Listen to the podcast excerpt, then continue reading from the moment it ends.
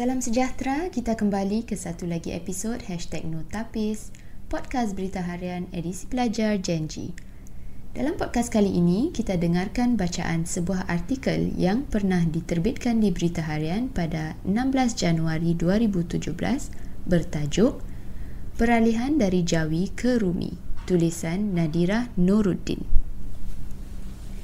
Selama hampir tujuh abad, Jawi telah menjadi bentuk penulisan utama bahasa Melayu. Jawi lazimnya dikaitkan dengan Islam kerana pertalian tulisan tersebut dengan bahasa Arab. Di samping itu, di luar dunia bahasa Arab dan terutamanya di Asia Selatan dan Asia Tenggara, bahasa Arab membawa konotasi berunsur keagamaan dan digunakan terutamanya bagi tujuan ibadah.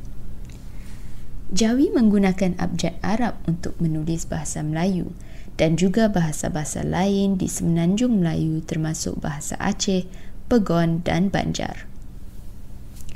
Pengenalan tulisan Jawi di Asia Tenggara adalah disebabkan oleh kedatangan pedagang Islam semenjak abad ke-14 yang kemudiannya menetap di kalangan orang Melayu. Oleh demikian, salah satu tulisan Jawi yang terawal di rantau ini mengandungi mesej-mesej keislaman. Sebuah batu di Terengganu bertarikh abad ke-14 misalnya diukir dengan 10 rukun syariah. Berikut petikan daripada 10 sebab mengapa kita bertukar daripada tulisan Jawi kepada tulisan Rumi yang dipetik dari pada majalah Mastika bertarikh Januari 1967. 1. Untuk memastikan semua golongan penduduk pelbagai darjat dan bangsa di Malaya dapat membacanya dengan mudah. 2. Untuk menjadi sebuah majalah nasional sebenar dengan menggunakan tulisan Rumi serta mempunyai pembaca di Malaya, Indonesia dan Filipina. Tiga, perubahan ini adalah demi kepentingan negara. Empat, kami berharap untuk menawan pembaca bukan Melayu dengan menggunakan tulisan Rumi. Lima, kami mengharapkan peningkatan dalam bilangan pembaca. Akhir petikan. Selepas pengalaman di bawah jajahan British dan dengan bangkitnya semangat nasionalisme pada pasca Perang Dunia Kedua, Kongres Persuratan dan Bahasa Melayu mula memperjuangkan bahasa Melayu sebagai bahasa kebangsaan untuk negara Malaya yang baru. Menjelang lewat zaman 1950-an, selepas Kongres yang ketiga, terdapat sebuah peralihan yang beransuran daripada penerbitan dalam tulisan Jawi kepada tulisan Rumi.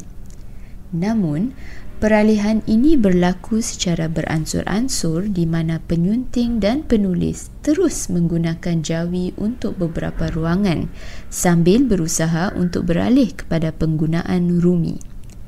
Lazimnya, ruangan-ruangan yang berunsur pendidikan atau berita bermaklumat seperti resepi, ruang nasihat dan sebagainya diterbitkan dalam bahasa Melayu Rumi.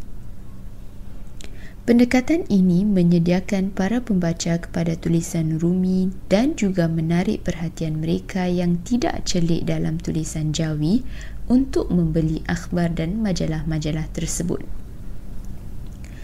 Pembaca akhbar dan majalah yang diterbitkan dalam tulisan Jawi terhad kepada penganut Islam sahaja kerana Jawi hanya diajar di madrasah.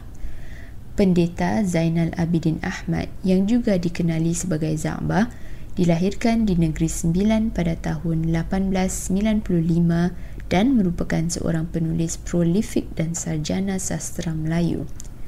Pendeta Za'ba memperjuangkan penggunaan Rumi kerana beliau percaya bahawa pembelajaran bahasa Melayu harus dipermudahkan bagi masyarakat Melayu secara keseluruhannya dan juga buat masyarakat bukan Islam yang berbahasa Melayu. Peralihan daripada Jawi kepada Rumi ini menjejas ejaan beberapa perkataan Melayu disebabkan oleh huruf-huruf Jawi yang digunakan pada awalannya. Misalnya, air dengan ejaan A Y E R diejakan sedemikian akibat kombinasi di antara huruf alif, ya dan ra. Jika ditransliterasikan secara bulat-bulat, ejaannya memanglah tepat. Namun, secara beransur-ansur, para cendekiawan memiawaikan ejaan-ejaan perkataan yang kita kenali dan gunakan pada hari ini.